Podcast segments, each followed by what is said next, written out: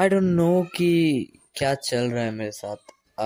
I want to study hard मेरे को बहुत ज़्यादा पढ़ना है बिकॉज़ बोर्ड एग्जामिनेशन है ट्वेंटी सेवन से as you know but I am not able to do that मेरे से नहीं हो रहा है यार। आई डोंट नो क्यों नहीं हो रहा है।